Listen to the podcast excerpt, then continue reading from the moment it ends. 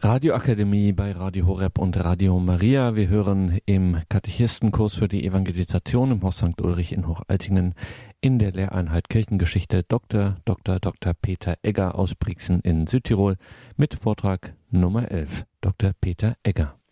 Liebe Hörerinnen und Hörer, ich darf Sie auch meinerseits sehr herzlich zu dieser heutigen Sendung begrüßen und ich bedanke mich für die freundlichen Worte der Einführung. Bevor ich mit meinen Ausführungen beginne, darf ich Sie bitten, dass wir miteinander ein Gebet sprechen, damit der Geist Gottes uns durch diese Sendung begleiten möge. Im Namen des Vaters und des Sohnes und des Heiligen Geistes. Amen. Komm, Heiliger Geist, und erfülle die Herzen deiner Gläubigen und entzünde in ihnen das Feuer deiner Liebe. Sende aus deinen Geist und alles wird neu geschaffen und du wirst das Angesicht der Erde erneuern. Dann wenden wir uns an die Mutter Gottes und bitten sie um ihr fürbittendes Gebet. Gegrüßet seist du, Maria, voll der Gnade, der Herr ist mit dir. Du bist gebenedeit unter den Frauen, und gebenedeit ist die Frucht deines Leibes, Jesus. Heilige Maria, Mutter Gottes, bitte für uns Sünder, jetzt und in der Stunde unseres Todes. Amen. Und dann wenden wir uns auch an die Engel und bitten sie um ihren Schutz und um ihr Geleit. Engel Gottes, unsere Beschützer, denen des höchsten Vaterliebe uns anvertraut hat, erleuchtet, beschützt, regiert und leitet uns. Amen. Und schließlich wollen wir uns noch an den größten Katecheten der Kirchengeschichte wenden.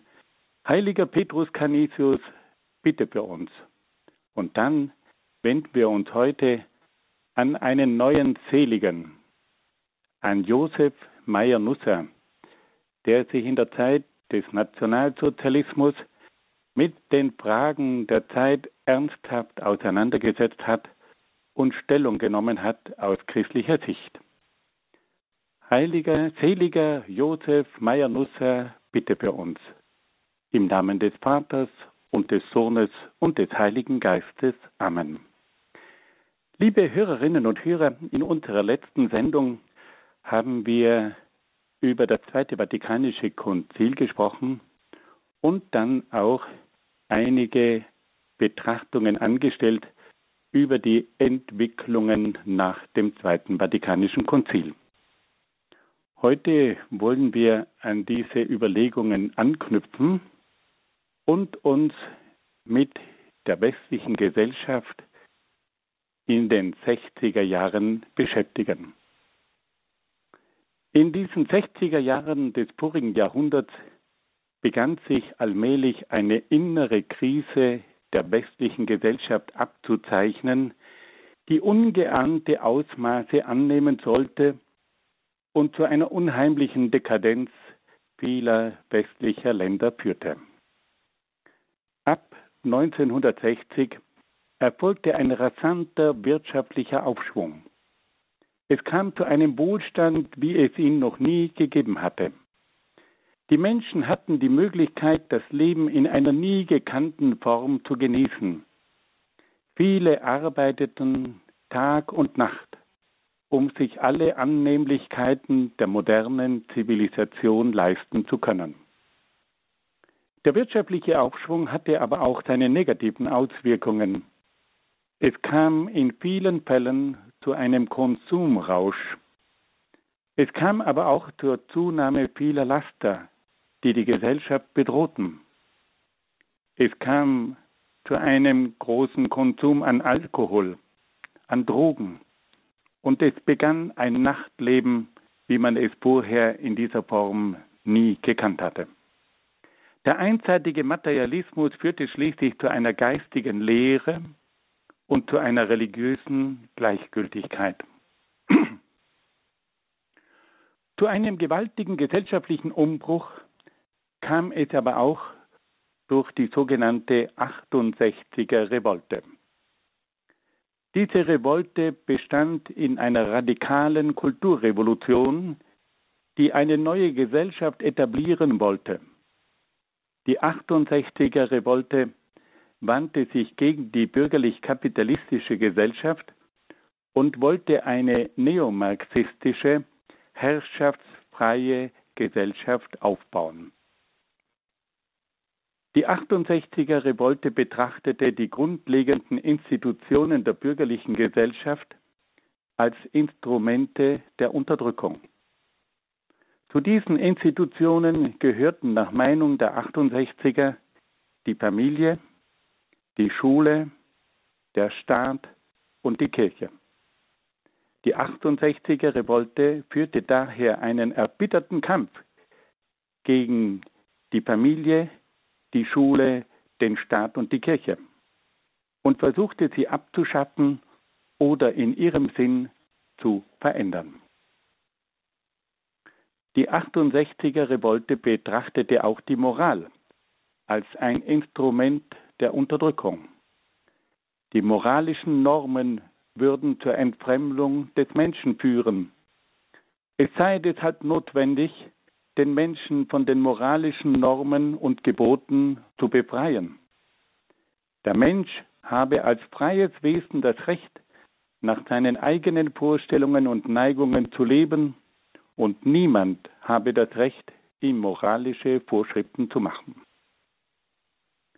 Im Zuge der 68er Revolte kam es auch zur feministischen Revolution. Diese Revolution forderte die radikale Selbstbestimmung der Frau. Ganz im Sinne von Simone de Beauvoir dürfe die Frau kein Zweitwesen sein, das dem Mann und den Kindern dient, sondern müsse nach ihrer Selbstverwirklichung streben. Die Frau könne auch über ihren Bauch verfügen und habe ein Recht auf Abtreibung. Im Rahmen der 68er Revolte erfolgte auch die sogenannte sexuelle Revolution, die zur völligen Befreiung von allen Werten, Normen und Tabus führte. Die sexuelle Revolution propagierte die freie Liebe, akzeptierte alle Formen von Partnerschaft und verhöhnte die christlich-bürgerliche Moral. Die sexuelle Revolution wurde auch durch die Verhütungsmittel gefördert, die im Rahmen des Sexualkundeunterrichts angepriesen wurden. Die Vertreter der 68er Revolte betrachteten die damalige Erziehung als autoritäre Erziehung, die zur Unterdrückung der Jugend führe. An die Stelle der autoritären Erziehung sollte nun eine anti-autoritäre Erziehung treten, die sich nach den Bedürfnissen und Wünschen der Kinder und Jugendlichen richtete. Die Folge war eine mangelnde Orientierung, eine fehlende Disziplin, ein Rückgang der Leistung und eine Zunahme der Gewalt. Die 68er Revolte war auch gegen die Religion und gegen die Kirche gerichtet. Die Religion wurde im marxistischen Sinn als Opium des Volkes betrachtet. Die Kirche wurde als Institution kritisiert, die mit ihren Geboten die Menschen unterdrücke. Die Kirche sei autoritär und gegen die Demokratie. Die Kirche vertrete ein überholtes Weltbild. Sie sei leibfeindlich.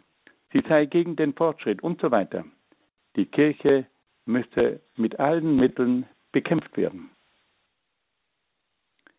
Im Anschluss an die 68er Revolte kam es in allen westlichen Staaten zu einer liberalen Revolution, zur Legalisierung der Scheidung und der Abtreibung. Auf diese Weise waren nun die Ehe und das ungeborene Leben ohne jeden rechtlichen Schutz. Die Folge war eine ungeheure Zunahme der Scheidungen und der Abtreibungen. Die Kirche sah sich fast über Nacht mit einer gewaltigen Revolte gegen die menschlichen Grundwerte, gegen die Moral und gegen die Re Religion konfrontiert. Nach dem großen Aufbruch des Konzils erlebte nun die Kirche einen mächtigen Angriff durch die ökonomische, neomarxistische, feministische, sexuelle und liberale Revolution. In diesen stürmischen Jahren veröffentlichte Papst Paul VI. im Jahr 1968 die Enzyklika Humane Vitae, die sich mit der rechten Weitergabe des Lebens auseinandersetzte. Paul VI. wies auf die Problematik der künstlichen Empfängnisverhütung hin und sagte in prophetischer Weise die Folgen der Verhütungsmittel voraus. Es kam aber zu einer radikalen Ablehnung dieser Enzyklika. Auch viele Katholiken und unter ihnen auch Priester kritisierten und verspotteten den Papst. In den letzten Jahren seines Pontifikats musste Papst Paul VI. einen gewaltigen Niedergang der westlichen Gesellschaft und der Kirche erleben. Er sprach davon, dass der Rauch Satans durch irgendeinen Riss in den Tempel Gottes eingedrungen ist. Das sagte er bei einer Ansprache in Rom am 29. Juni 1972. Der Papst erlebte noch die Gewalt der Roten Brigaden in Italien und die Ermordung des christlichen Ministerpräsidenten Aldo Moro. Der große Papst, der sich so sehr für das Konzil und die Erneuerung der Kirche eingesetzt hatte, war am Ende. Paul VI. spürte, dass er nicht mehr die Kraft hatte, um sich den unheilvollen Entwicklungen in der Gesellschaft und in der Kirche entgegenzustellen.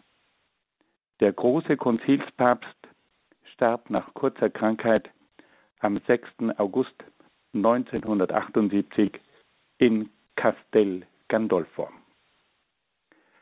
Fassen wir das noch einmal ganz kurz zusammen. Wir können also feststellen, dass es nach dem Zweiten Vatikanischen Konzil zu einem Niedergang und zu einer Krise der westlichen Gesellschaft gekommen ist. Ein Grund für diesen Niedergang war der ungeheure Wohlstand, der sich ab den 60er Jahren einstellte. Dieser Wohlstand führte zu einer Konsumgesellschaft, aber er führte oft auch zu einer geistigen Lehre und zu einer religiösen Gleichgültigkeit. Ein weiterer Faktor für den Niedergang der Gesellschaft war auch die 68er Revolte.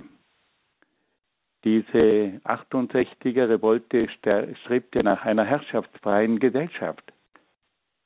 Sie wollte eine gesellschaftliche Revolution und kämpfte gegen die tragenden Institutionen der früheren Gesellschaft, gegen die Familie, gegen die Schule, den Staat und die Kirche und wollte diese Institutionen radikal verändern. Es kam zu einer moralischen Revolution. Es folgte die feministische Revolution. Es gab die sexuelle Revolution und es wurde auch eine pädagogische Revolution angestrebt. Es kam zum Kampf gegen die christliche Religion und schließlich auch zu einer liberalen Revolution, die verschiedene Grundwerte der Gesellschaft in Frage stellte. Die Kirche befand sich in dieser Zeit in einer sehr einsamen Position. Sie sah sich mit der Konfrontation einer gewaltigen Revolte gegenüber. Und in dieser Zeit verfasste Papst Paul VI. die Enzyklika Humane Vitae und wies darauf hin, dass es bei der Weitergabe des Lebens ganz bestimmte Regeln gebe und dass man durch die Missachtung dieser Regeln die Zukunft des Volkes in Frage stellen würde. Der Papst merkte, dass diese Revolte gewissermaßen seine Kräfte überstieg. Er sprach vom Rauch Satans, der in den Tempel Gottes eingedrungen sei. Und er starb dann am 6. August 1978 in Castel Gandolfo. Wir wollen nun hören, wie es nach dem Tod von Papst Paul VI. weitergegangen ist. Nach dem Tod von Paul VI. wurde der Patriarch von Venedig Albino Luciani zum neuen Papst gewählt. Er gab sich den Namen Johannes Paul I. und deutete damit an, dass er das Erbe seiner Vorgänger Johannes des 23. und Paul 6. fortführen wolle. Der neue Papst verzichtete bei seiner Einführung in das Papstamt auf die Krönung mit der Tiara, also mit der päpstlichen Krone. Und auf diese Art und Weise wollte er zum Ausdruck bringen, dass er bereit war, auf diese Macht, die damit verbunden ist, in einem herrscherlichen Sinne zu verzichten. Er fühlte sich als der Papst, der für alle verantwortlich ist. Er nahm seine geistliche Autorität wahr, aber er wollte mit diesem Symbol doch einmal klar und deutlich zum Ausdruck bringen, dass das nicht mehr der Zeit gemäß war. Johannes Paul I. gewann durch seine Liebenswürdigkeit die Sympathie der Katholiken und Nichtkatholiken. Seine lebensnahen Katechesen sprachen die Menschen an und gewannen ihm die Herzen der Menschen.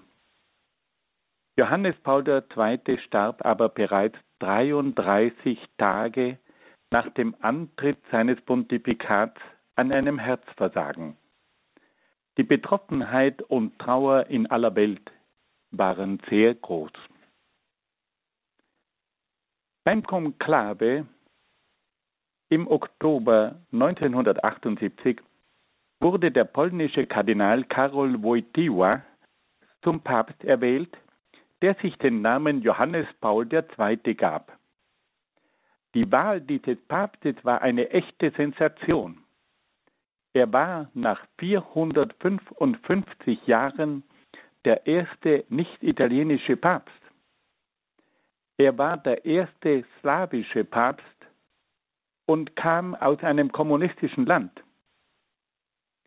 Die Welt war zugleich beeindruckt von der charismatischen Ausstrahlung dieses Papstes, der kommunistische Ostblock aber erkannte sofort die Gefahr, die von diesem Mann ausging allen, die den ersten Auftritt erlebt haben, wird es unvergesslich bleiben, wie dieser Papst sofort einen direkten Kontakt zu den Menschen herstellen konnte. Und die Menschen jubelten ihm zu und sie spürten, dass damit eine neue Ära begonnen hatte. Der neue Papst hatte bereits ein Leben mit vielen harten Prüfungen hinter sich. Er stammte aus einfachen Verhältnissen und verlor sehr früh seine Eltern. In der Zeit der nationalsozialistischen Herrschaft arbeitete er in einem Steinbruch und in einem Chemiewerk. In der Zeit der kommunistischen Herrschaft stellte er sich als Bischof mutig gegen die Machthaber er baute gegen den Willen der kommunistischen Partei eine Kirche für die Arbeiter in Nova Huta. Er lehrte aber auch an der Hochschule und war ein hervorragender Professor für Philosophie, für Moraltheologie und für Sozialethik. Seine philosophischen und moraltheologischen Bücher waren auch im Westen bekannt. Wojtyła war aber auch ein ungewöhnlicher Jugendseelsorger, der sich vor allem um die akademische Jugend kümmerte. Bischof Wojtyła war auch eine herausragende Gestalt auf dem Zweiten Vatikanischen Konzil.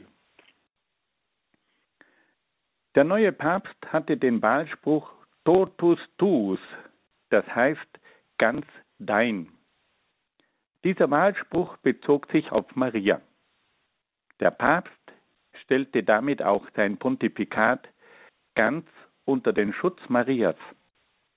Er sprach wie Maria sein ganz bewusstes Fiat, mir geschehe, und wollte sich ganz Gott zur Verfügung stellen.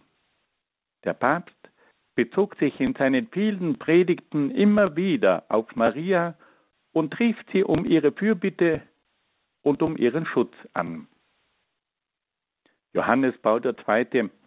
erwies sich sehr bald als eine globale Gestalt.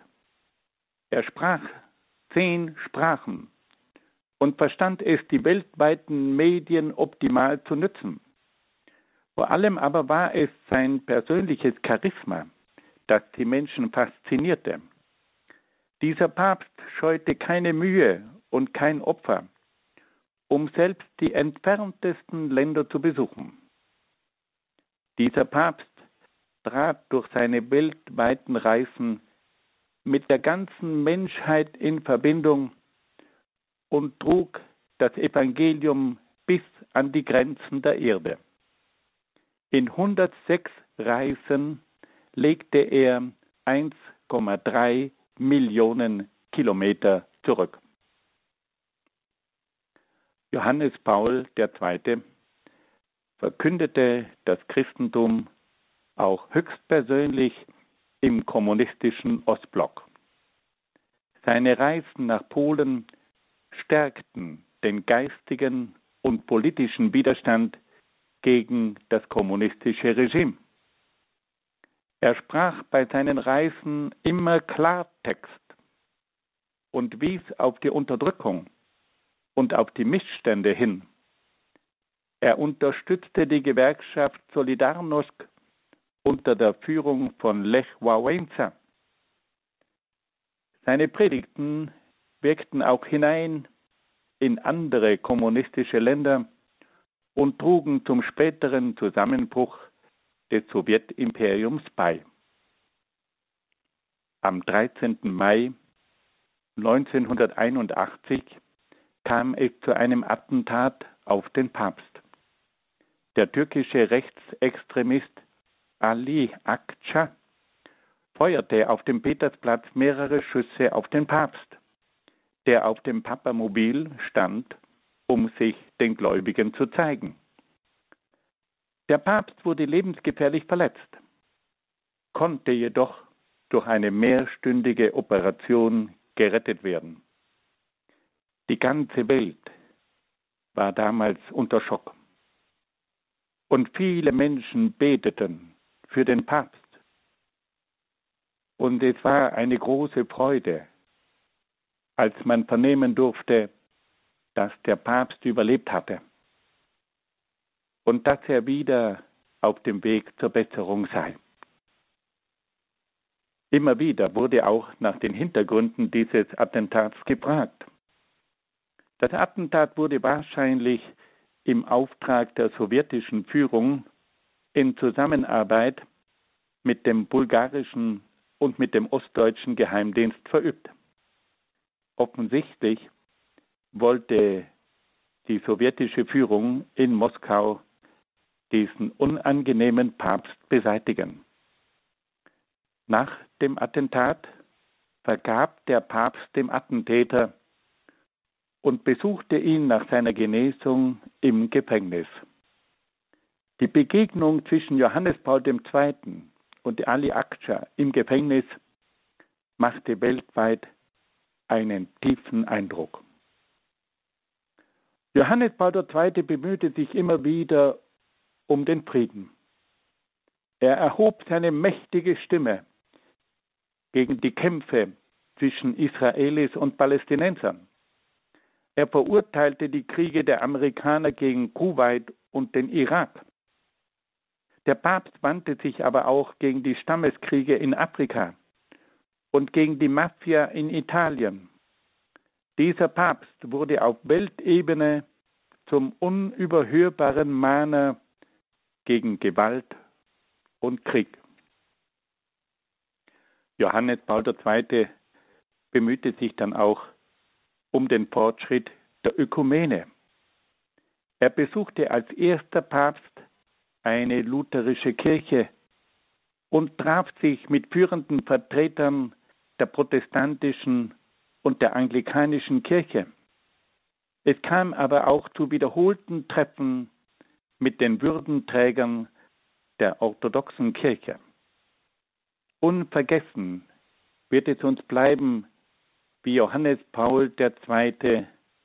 nach Deutschland gekommen ist und wie er sich damals mit den Würdenträgern der protestantischen Kirche getroffen hat.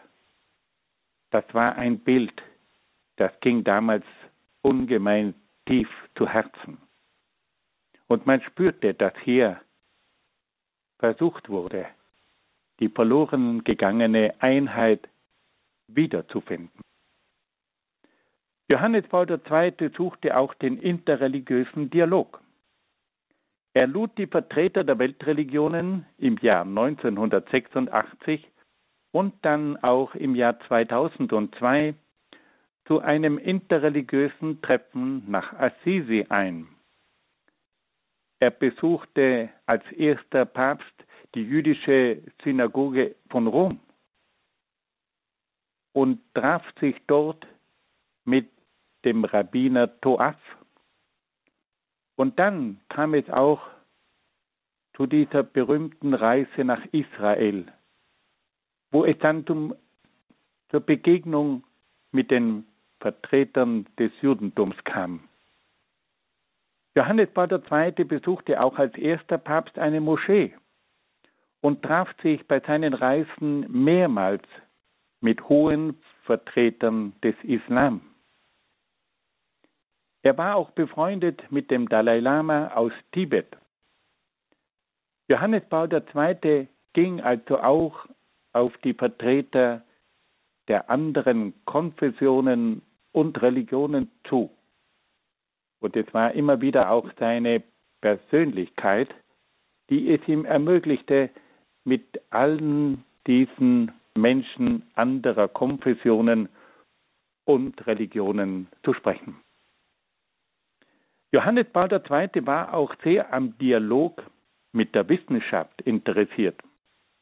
Es kam zu vielen Begegnungen mit führenden Wissenschaftlern, so zum Beispiel mit dem bekannten englischen Astrophysiker Stephen Hawking und zu zahlreichen Veranstaltungen der Päpstlichen Akademie der Wissenschaften. Im Jahr 1992 sprach Johannes Paul II. auch die öffentliche Rehabilitation von Galileo Galilei aus und bekannte dabei auch die Fehler der Kirche beim Prozess gegen Galilei. Johannes Paul II. verstand es auch, die Jugendlichen zu begeistern. In besonderer Weise kam das bei den Weltjugendtagen zum Ausdruck bei dem die Jugendlichen aus aller Welt zusammenströmten. In den Jahren seines Pontifikats kam es zu Weltjugendtagen in Rom, in Buenos Aires, in Santiago de Compostela, in Schenz-Dochau, in Denver, in Manila, in Rom und in Toronto. Bei den Weltjugendtagen kamen mehrmals über eine Million Jugendliche zusammen. Und es bleibt uns immer noch in Erinnerung, wie auch der alte gebrechliche Papst es verstand, die Jugendlichen anzusprechen. Es war dieser Papst, dem die Jugendlichen. Äh, Und immer wieder kam es auch zu Berufungen von Menschen, die bei diesen Weltjugendtagen dabei waren. Im Laufe seines langen Pontifikats wurde Johannes Paul II. auch von vielen Leiden heimgesucht. Der Papst wurde 1981 Opfer eines Attentats. Er wurde an einem Tumor operiert. Er erlitt einen Oberschenkelbruch und litt lange Jahre an der Parkinson'schen Krankheit. Trotz vieler Beschwerden ging er mutig und unbeirrt seinen Weg weiter und erfüllte bis zuletzt seinen Auftrag. In den letzten Tagen seines Lebens hielten viele Menschen Gebetswachen auf dem Petersplatz. Als Johannes Paul II. am Abend des 2. Aprils 2005 in Rom starb, verbreitete sich die Nachricht über die ganze Welt und löste große Trauer aus. Das Begräbnis von Johannes Paul II. gestaltete sich zu einem Ereignis, das die weltweite Achtung und Bewunderung für diesen Mann zum Ausdruck brachte. 3,5 Millionen Menschen kamen nach Rom, um Johannes Paul II. die letzte Ehre zu erweisen. Es kamen zahlreiche religiöse Würdenträger und Regierungschefs, um den Begräbnisfeierlichkeiten beizuwohnen. Unter anderem der orthodoxe Patriarch von Konstantinopel, Bartholomäus I., der Papst der koptischen Kirche, Shenouda III., die amerikanischen Präsidenten Carter, Clinton und Bush Jr. sowie der iranische Präsident Khatami. Fassen wir das noch einmal ganz kurz zusammen. Wir haben gehört, dass nach dem Tod von Paul VI. der Patriarch von Venedig Albino Luciani zum Papst gewählt wurde und den Namen Johannes Paul I. annahm. Leider dauerte sein Pontifikat nur 33 Tage. Wir haben dann gehört, dass es nach dem Tod von Johannes Paul II. zur Wahl des polnischen Kardinals Karol Wojtyła gekommen ist. Und wir haben dann vernommen, wie dieser Papst hineingewirkt hat in diese Welt. Es war ein Mann mit globalen Dimensionen. Er setzte sich ein im Kampf gegen den Kommunismus. Er wurde zum Opfer eines Attentats. Er war aber immer Anwalt des Friedens und sprach Klartext bei den verschiedenen Kriegen, die er in seiner Amtszeit erleben musste. Er bemühte sich um ökumenische Treffen und förderte auch den interreligiösen Dialog. Er bemühte sich auch um den Dialog mit der Wissenschaft. Er regte die Organisation der Weltjugendtage an und er zeigte auch im Leiden und Sterben seine Größe. Wir wollen uns nun in diesem weiteren Abschnitt der Sendung mit den Lehren von Johannes Paul II. etwas auseinandersetzen. Der Papst hat in vielen Rundschreiben und Predigten die Lehre der Kirche entfaltet und sich sehr gründlich mit den Fragen und Problemen unserer Zeit auseinandergesetzt. Einige zentrale Aussagen des Papstes sollen in aller Kürze vorgestellt werden. In seiner Enzyklika Redemptor hominis stellte der Papst Jesus Christus als den Erlöser des Menschen vor. Durch Jesus Christus erfährt der Mensch die Größe, die Würde und den Wert die mit seinem Menschsein gegeben sind. Im Geheimnis der Erlösung wird der Mensch neu bestätigt und in gewisser Weise neu geschaffen. Es ist die Aufgabe der Kirche, dem Menschen diese Botschaft zu verkünden. Wir können uns noch daran erinnern, dass Johannes Paul II. immer wieder von Jesus gesprochen hat und dass er gesagt hat, dass Jesus dem Menschen die Würde verleiht und dass Jesus durch die Erlösung dem Menschen die Würde auch wieder in einer neuen Weise zurückgibt. Dann hat Johannes Paul II. in einer weiteren Enzyklika Redemptoris Missio sich mit dem missionarischen Auftrag der Kirche beschäftigt. Die Kirche habe den Auftrag, Jesus Christus allen Völkern als den Mittler allen Heils zu verkünden. Es handelt sich dabei um ein Angebot, das die Freiheit des Menschen respektiert. Die Mission steht unter der Führung des Heiligen Geistes und erfolgt durch Priester und Laien. Diese Mission erfordert das Gebet und das Opfer der ganzen Kirche. Ein weiteres Anliegen des Papstes war es auch, die Grundlagen der Moral zu vermitteln.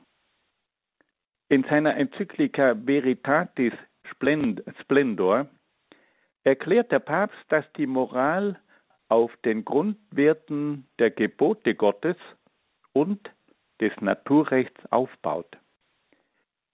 Es handelt sich dabei um universale und unveränderliche Normen, die für alle Menschen und für alle Kulturen gelten. Der Papst warnte vor philosophischen Strömungen, die von einer autonomen Freiheit des Menschen ausgehen und vor einer Moraltheologie, die zu einer subjektiven Gewissensentscheidung des Menschen führen. Der Papst war selber Professor für Moraltheologie und kannte sich bestens aus mit den philosophischen Grundlagen der verschiedenen moralischen Systeme.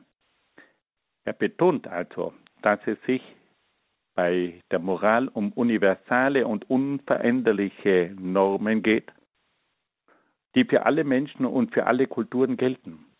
Und er warnt vor philosophischen Strömungen, die von einer autonomen Freiheit des Menschen ausgehen und vor einer Moraltheologie, zu einer, die zu einer subjektiven Gewissensentscheidung des Menschen führen, wo nur mehr das eigene Ich maßgeblich ist. Dann hat sich Johannes Paul II. auch mit dem Schutz des Lebens auseinandergesetzt. In seiner Enzyklika Evangelium Vitae setzte sich der Papst für die Grundwerte des Lebens und für eine Kultur des Lebens ein. Er wandte sich gegen die verschiedensten Angriffe auf das Leben. Er bekämpfte vor allem die Abtreibung und die Euthanasie. Aber er war auch gegen die Empfängnisverhütung und die Sterilisation. Er wandte sich gegen die internationalen Institutionen, die mit Hilfe der Medien eine Kultur des Todes verbreiteten. Ein ganz wichtiges Anliegen von Johannes Paul II. war auch die Würde der Frau. In seinem apostolischen Schreiben Mulieris Dignitatem befasste sich der Papst mit dem Wesen, der Würde und dem Auftrag der Frau. Er wies darauf hin, dass die Frau auf ihre besondere Weise Abbild Gottes sei und daher auch von Gott ihre besondere Würde erhalte. Der Papst wies darauf hin, dass die Aufgabe der Frau in ihrer Mütterlichkeit besteht, die sie zum Wohl der ihr anvertrauten Menschen und der Gesellschaft einsetzen soll. Johannes Paul II. hat sich dann auch mit dem Problem der Familie auseinandergesetzt. In seinem apostolischen Schreiben Familiaris Consortio betonte der Papst, dass die Familie eine Gemeinschaft von Personen, die Quelle des Lebens, die Zelle der Gesellschaft und die Zelle der Kirche sei. Er wies darauf hin, dass die Familie für das Überleben der Gesellschaft unentbehrlich sei. Dann wollte Johannes Paul II. auch einmal eine neue Sicht im Hinblick auf die Sexualität vermitteln. In einer langen Serie von Katechesen entwickelte der Papst eine eigene Theologie des Leibes, die eine christliche Antwort auf die Frage nach dem tieferen Sinn der Sexualität darstellte. Der Papst verstand es, den Leib als einen konstitutiven Teil des Menschen darzustellen, in dem sein Personsein zum Ausdruck kommt.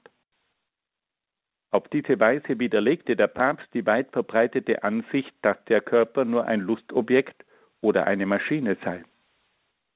Und auch heute öffnet diese Theologie des Leibes noch vielen jungen Menschen eine ganz neue, tiefe Sicht im Hinblick auf die Sexualität. Johannes Paul II. hatte selbst in der Kriegszeit in einem Steinbruch gearbeitet. Und so war ihm das Problem der Arbeit persönlich bestens vertraut. In seiner Enzyklika Laborem Exercens wies er darauf hin, dass der Mensch der Urheber und der Sinn der Arbeit sei. Der Papst betont, dass die Arbeit nicht nur der Befriedigung der Bedürfnisse, sondern auch der menschlichen Entfaltung dient. Die Arbeit ist also ein Teil der menschlichen Entfaltung. Er betont aber auch, dass der arbeitende Mensch das Recht hat auf einen gerechten Lohn und auf eine entsprechende Versicherung. Und schließlich spricht der Papst auch von einer Spiritualität der Arbeit. Die Arbeit könne nur aus einer entsprechenden spirituellen Haltung heraus zum Dienst an den Mitmenschen führen. Dann hat Johannes Paul II. eine eigene Enzyklika herausgegeben, die den Titel trägt Centesimus Annus. Und in diesem Rundschreiben kritisiert der Papst die freie Marktwirtschaft des neoliberalen Kapitalismus, aber auch den Versorgungsstaat des kollektivistischen Sozialismus und Kommunismus. Er befürwortet die soziale Marktwirtschaft, die auf der Sozialpartnerschaft von Arbeitgebern und Arbeitnehmern, der Dynamik des Marktes und auf den sozialen Rahmenbedingungen des Staates aufbaut. Hier hat also Johannes Paul II. eine lange Serie von Sozialenzykliken fortgesetzt, die im Jahr 1891 mit der Enzyklika Rerum Novarum von Leo XIII. begonnen hatte. Und anlässlich des 100. Jubiläums dieser ersten Sozialenzyklika schrieb er diese Enzyklika Centesimus Annus. Und da geht er wieder auf diese großen Fragen ein, auf die Problematik des neoliberalen Kapitalismus, aber auch des kollektivistischen Sozialismus und Kommunismus. Und er versucht die Interessen der Arbeiter zu vertreten. Dann hat Johannes Paul II. auch noch eine sehr tiefreichende Enzyklika veröffentlicht, die sich mit der Frage nach der Vereinbarkeit von Glauben und Vernunft befasst. In seiner Enzyklika Fides et Ratio lehrte der Papst, dass sowohl der Glaube als auch die Vernunft dem Menschen bei der Suche nach der Wahrheit behilflich sind. Die Theologie und die Philosophie gehen zwar von verschiedenen Ansätzen aus, unterstützen und durchdringen sich aber gegenseitig. Der Papst würdigte die große Bedeutung der Philosophie bei der Suche nach der Wahrheit. Er wandte sich aber gegen philosophische Strömungen, die von vornherein die Möglichkeit der Wahrheit und der Metaphysik ausschließen. Er wendet sich gegen einen einseitigen Positivismus, gegen den Materialismus, gegen den Scientismus, gegen den Historismus, gegen den Relativismus und auch gegen den Nihilismus. Hier kommt diese gewaltige Stimme von Papst Johannes Paul II. besonders zum Ausdruck. Johannes Paul II. war ein tiefgründiger Philosoph und er hat sich deswegen mit dieser Frage der Übereinstimmung von Glaube und Vernunft ungemein tiefsinnig auseinandergesetzt. Ein weiteres Anliegen von Johannes Paul II. war dann auch die Einheit der Christen. In seiner Enzyklika Ut Unum sind, auf das alle eins seien, nannte der Papst verschiedene Möglichkeiten, um die Einheit der Christen bzw. die Ökumene zu fördern. Das gemeinsame Gebet, den Dialog, die Gewissenserforschung, die Versöhnung sowie die Zusammenarbeit im seelsorglichen, kulturellen und sozialen Bereich. Der entscheidende Punkt sei das Streben nach der Gemeinschaft in der Wahrheit. Hier dürfe es zu keinen Verkürzungen und leichtfertigen Übereinstimmungen kommen. Der Papst betonte auch die Aufgabe und die Verpflichtung des Petrusamtes, die Einheit der Christen und die Einheit der Kirchen zu fördern. Bei der Jahrtausendwende wandte sich Johannes Paul II. wiederum an die Menschen. In seiner Enzyklika Novo Millennio Ineunte am Beginn eines neuen Jahrtausends warnte der Papst vor dem ökologischen Zusammenbruch, vor einer globalen Welt ohne Frieden und vor einer planetarischen Ungerechtigkeit. Er forderte die Achtung der Menschenwürde, den Schutz des Lebens, der Ehe und der Familie. Der Papst rief zur Evangelisierung von zwei Dritteln der Menschheit auf, die Christus noch nicht kennen. Er forderte den interreligiösen Dialog, um die religiöse Diskriminierung und gewaltsame religiöse Konflikte zu vermeiden. Und schließlich hat Johannes Paul II. auch eine eigene Enzyklika über Maria verfasst. Diese Enzyklika trägt den Namen Redemptoris Mater.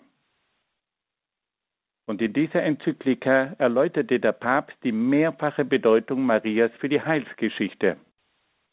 Maria ist die Vollbegnadete und hat durch ihre Zustimmung die Menschwerdung Jesu ermöglicht. Sie war die erste Pilgerin, die Jesus auf seinem Weg begleitet hat. Sie war und ist die Gegenspielerin der Schlange bzw. Satans Maria ist auch die Mutter der Kirche. Sie ist die Mutter aller Christen und fördert die Ökumene. Maria ist schließlich die Mutter aller Menschen und führt sie zu ihrem Sohn Jesus Christus. Fassen wir das noch einmal ganz kurz zusammen. Johannes Paul II. hat uns in seinem 25-jährigen Pontifikat ein gewaltiges geistiges Erbe hinterlassen. Er hat fast sämtliche Themen, die den modernen Menschen betreffen, besprochen, erläutert und vertieft. Und er hat versucht, aus christlicher Sicht eine Antwort zu geben. Er spricht von Jesus Christus, dem Erlöser des Menschen. Er spricht vom missionarischen Auftrag der Kirche. Er betont die Grundlagen der Moral. Er spricht vom Evangelium des Lebens, von der Würde der Frau, von der Gemeinschaft der Familie, von der Theologie des Leibes, von der Ausübung der Arbeit, von der sozialen Sorge. Er fragt sich nach dem richtigen Verhältnis von Glaube und Vernunft. Und er versucht Anregungen zu geben für die Einheit unter den Christen. Und er warnt die Menschen am Beginn des neuen Jahrtausends vor bestimmten Gefahren und schließlich verweist er noch darauf, dass Maria die Mutter der Menschen und der Kirche ist. Wir wollen auch noch ganz kurz darauf zu sprechen kommen, dass es während des Pontifikats von Johannes Paul II auch verschiedene Arten der Opposition gegeben hat. Papst Johannes Paul II. erlebte während seiner langen Jahre als Papst oft eine starke innerkirchliche Opposition. Die progressive Opposition bekämpfte den Papst, um eine Kirche im Sinne des modernen Menschen aufzubauen. Die traditionalistische Opposition bekämpfte den Papst wegen verschiedener Neuerungen des Zweiten Vatikanischen Konzils. Wir wollen die beiden Fronten der Opposition in Westeuropa und im deutschsprachigen Raum kurz vorstellen. Bereits zu Beginn des Pontifikats von Johannes Paul II. formierte sich eine starke progressive Opposition, die von Bischöfen, Priestern und Laien getragen wurde. Das Ziel dieser Opposition war eine moderne Kirche, die dem Denken und den Bedürfnissen des modernen Menschen gerecht wurde. Die geistigen Prinzipien dieser Bewegung orientierten sich in mehrfacher Hinsicht an den Kriterien der Moderne.